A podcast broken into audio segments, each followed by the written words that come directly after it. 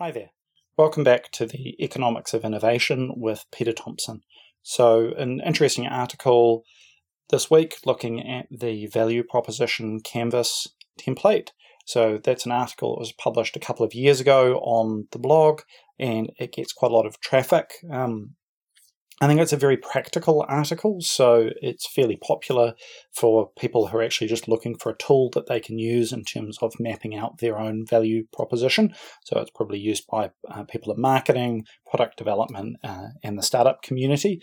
Um, I also understand that it's used by Google in some of their internal training materials for design thinking and uh, product managers.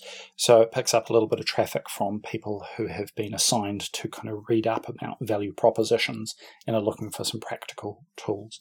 So um, I'll have a read back through the article and then maybe we can talk afterwards about whether or not the content in, it is still relevant and accurate.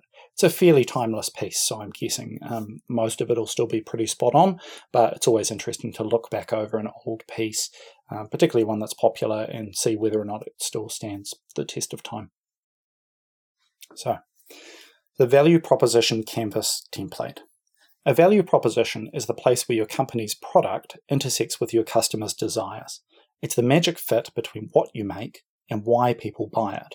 Your value proposition is the crunch point between business strategy and brand strategy.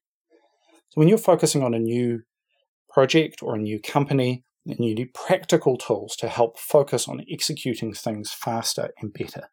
And good strategy tools exist really only to help you focus on getting the right things done. And the value proposition canvas is a fairly simple tool that lets you quickly get to the minimum viable clarity required to start building and testing a product or service. The value proposition sits at the pivot point of the entire business model. Mapping the business model of a new product or service is one of the most important parts of building an overall business strategy. And strategy frameworks have traditionally been the domain of MBAs and consultants, but they're so important that these days the tools have been democratized for use by entrepreneurs, designers, and technical teams. The Business Model Canvas. So the Business Model Canvas is a toolkit from 2009 that drew on Michael Porter's value chain maps and Peter Drucker's theories of the firm, along with other sources. And the Business Model Canvas is a chart that maps the key things that a business needs to get right to be successful. The Business Model Canvas has become the preferred tool for many modern startups to use when rapidly testing a new business idea. It's an attractive tool because it condenses years of business school and management consulting practice into pretty much a single page with some straightforward questions for each section. This is either a good thing or a bad thing, depending on how much you love management jargon. And really, any strategy tool is only as good as the facilitator or the team who are using it. Each tool carries with it hidden biases and assumptions, so choosing a good tool is important. Strategy tools are a great way of providing structure to a conversation and allowing people outside of the pure strategy professions to think about whether they're doing the right things at the right time in the right order. Having used it in several different client workshops, my issue with the traditional business model canvas is that it doesn't do enough to encourage empathy with customers and to force the business to be accountable for how they communicate with their audience. In short, the business model canvas doesn't place enough emphasis on the company's value proposition. So, a value proposition canvas by itself is a chart that maps the key things that make up your product and why people buy it. There are many different value proposition canvases. Some are proprietary, some are open source, some are licensed through Creative Commons from different academics, business people, and authors. Any canvas that helps you understand your customer and your offer and how the two fit together will help you clarify your value proposition. So, to take an interesting example, um, in 2012, Alexander Osterwalder and his team released their Value Proposition Designer. Their version of the Value Proposition Canvas is copyright and can only be used with credit to businessmodelgeneration.com. And the value proposition designer includes several bits of thinking from the lean startup movement, such as, quote, jobs to be done and customer pains. It's a good tool, but it's not perfect. And the business model generation team renamed their 2012 value proposition designer as a value proposition canvas and published an excellent book in 2014 on the topic called Value Proposition Design. My critique of their work is that the value proposition canvas that they've proposed is that the product proposition side isn't grounded enough in marketing, branding, and persuasion techniques, and it doesn't guide the user towards creative thinking and honest self evaluation. The customer side isn't grounded enough in behavioral psychology or customer behavioral research. It doesn't guide the user into deep empathy for their customers or draw out enough new insights. So I'm interested in the psychology of why people buy things. I, like many brand strategists and advertising planners or market researchers, often find myself standing in a supermarket transfixed, watching other people shop I could literally stand for hours, pretty much, observing the full range of human experience and emotions that go into making even the most seemingly banal shopping decisions. There's so many different parts of a person's brain are engaged when they make small buying decisions. If you've ever eaten a donut while you were on a diet, then you know that not all human decision making is fully rational. But if purchasing behavior is irrational, it's still predictable and that's why I've drawn on behavioral economics and choice psychology to build my own take on a value proposition canvas. Modeling human behavior and decision making is a rich and diverse study. You can read more uh, about how people make the dis- make decisions and why they do what they do in books such as Nudge, Predictably Irrational, and Thinking Fast and Slow.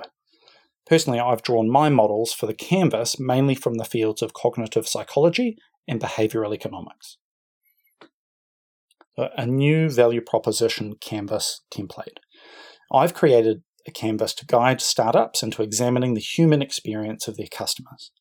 And this canvas creates questions and sections that maneuver users through the canvas into thinking through the end customer experience. The new product section of the canvas uses the widely accepted marketing syntax of features and benefits, with the addition of an extra box for experience, taking from the fields of design thinking and user experience architecture.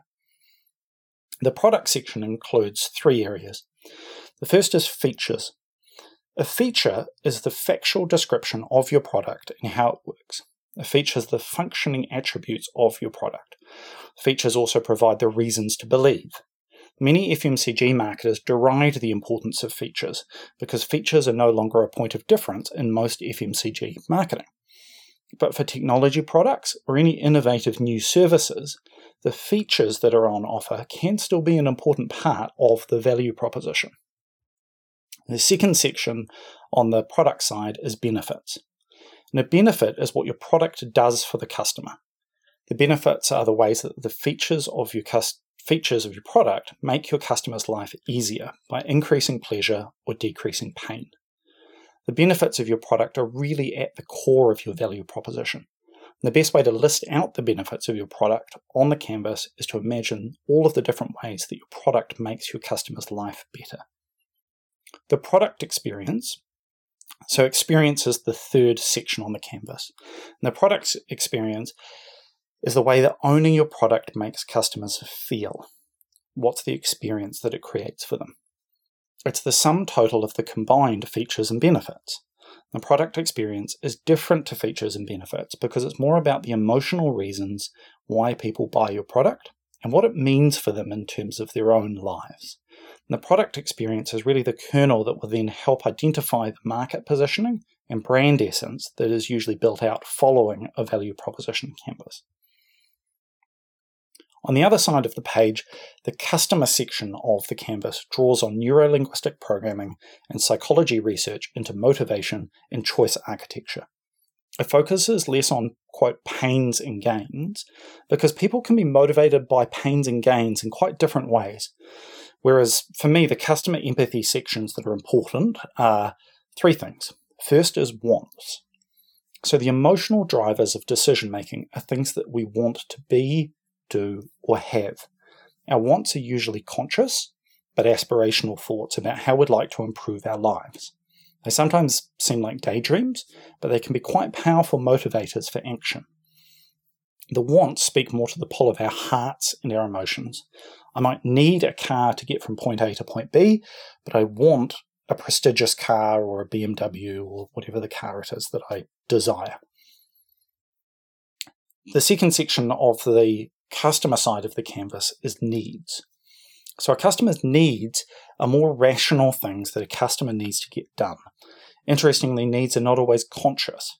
So customers can have needs that they don't know about yet. Designers call these latent needs.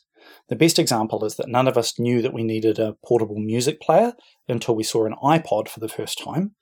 Now, then we also suddenly wanted an iPod specifically rather than any other perfectly good uh, MP3 player, but the need speaks more to the pull of our heads and rational motivations.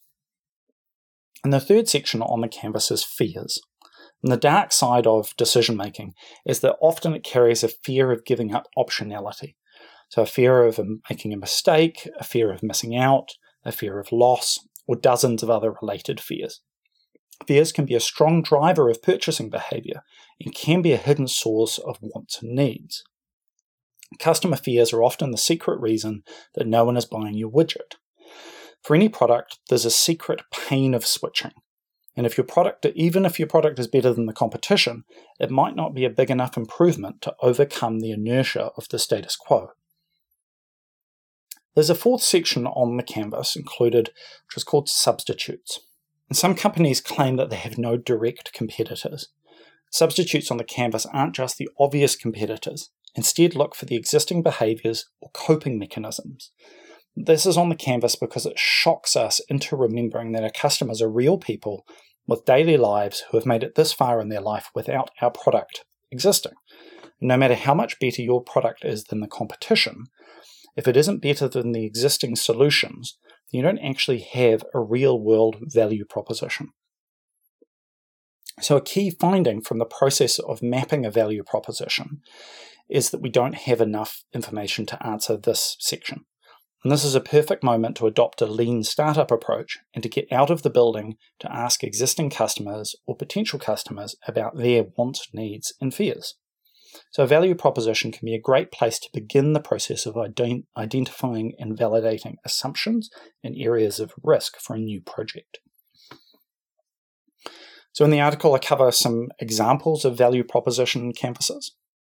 Mapping a value company's value proposition is a great shared exercise for a cross functional management team. It gets people from outside the marketing team to contribute to marketing insights without having to admit that what they're doing is quote unquote marketing, because marketing can be quite a loaded term for some professions. So, the first example is a startup accelerator, uncovering new value in an existing feature. The Innovation Warehouse is an angel investing syndicate with a co working space for member investors and their portfolio of startups. Building a value proposition canvas helped their team to identify the need for startups that they want to serve is a quiet and productive space. The productive environment was already a feature of the existing co working space, but it wasn't being promoted in the existing marketing materials. So it was a fairly simple matter to add that product feature into the collateral to directly address the customer need more clearly in their marketing. Second example is Evernote. So that's value proposition in marketing messages. So Evernote's value proposition is translated directly into their marketing materials. Their landing pages lead with copywriting and include features, benefits, and the experience on offer. So a full stack. Their product and customer are carefully matched. So the features and benefits of the product are carefully matched with the wants, needs, and fears of their target audience. Evernote also uses multiple product landing pages and different inbound content landing pages to account for different products and how do they match them up with different audiences. Now, in my mind, Evernote could probably afford to improve their copy by addressing a few more of the common fears, such as data loss, backups, and data portability. But that's a minor quibble. Fundamentally, they've matched up their uh, customer wants, needs, and fears, and the product features, benefits, and experience. So, what about using the value proposition in a live workshop? So, the value proposition canvas can be used as a testing tool for iterating in a startup or a new product. And the Canvas is a useful tool for firstly getting different teams working together, secondly, testing assumptions about customers and marketing priorities, and also rapidly defining copywriting and brand messages for marketing campaigns. So the value value proposition isn't a substitute for brand strategy or copywriting, but if used well, it will translate very quickly into usable and persuasive messaging. So the value proposition canvas is not a full brand strategy and doesn't include any of the long term storytelling elements that you would need to create a well rounded brand over time. Even so, the value proposition canvas is a useful tool to establish product market fit in a hurry. So I've made the PDF and editable Apple Keynote presentation files available for people to download so that they can print out the canvas, edit it themselves, and create their own versions. There's no need to attribute me. Uh, just say thanks on Twitter at Peter J. Thomson. And if you find it helpful, check out my book on digital marketing for more in depth strategy techniques. The tool can be used to map your existing value proposition, your competitors, or the proposition for any new products or services that you're considering building. And that's the end of the article. So, fairly comprehensive, but um, I think most of it still stands the test of time. Um, there have been some advances in, terms of how we understand choice architecture, um, some of that stuff from thinking fast and slow. Um, there are certainly some deeper insights in terms of shopper behavior and um, market research that I've been exposed to since I wrote that article. But I think the fundamentals in terms of what you need to cover over to create a value proposition, it's a funny kind of nexus between marketing, product development, um, new business um, creation, uh, business strategy, and business consulting. For me, it's really at the crux, uh, like a value proposition is at the crux of all of those different disciplines. So I think it gets picked up and used by a lot of different types of people. And so for me, the feedback that I've had from people uh, who've used the tool is that they appreciated it wasn't too laden with marketing jargon, but also it wasn't too captured in startup jargon.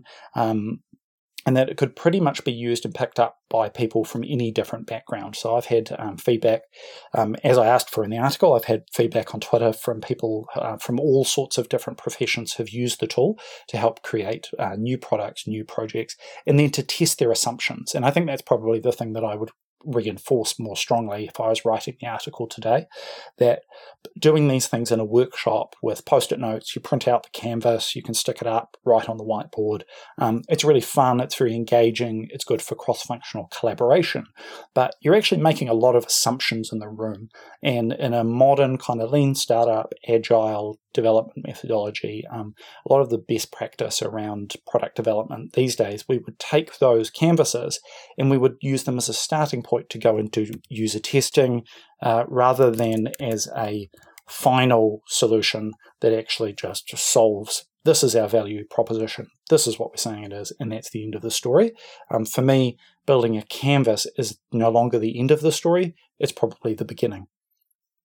So thanks for listening. Um, a really interesting article to run back through. If you have any feedback on this episode, uh, you can tweet me, funnily enough, at uh, Peter J. Thomson or email me at peter at peterjthomson.com. Thanks for listening.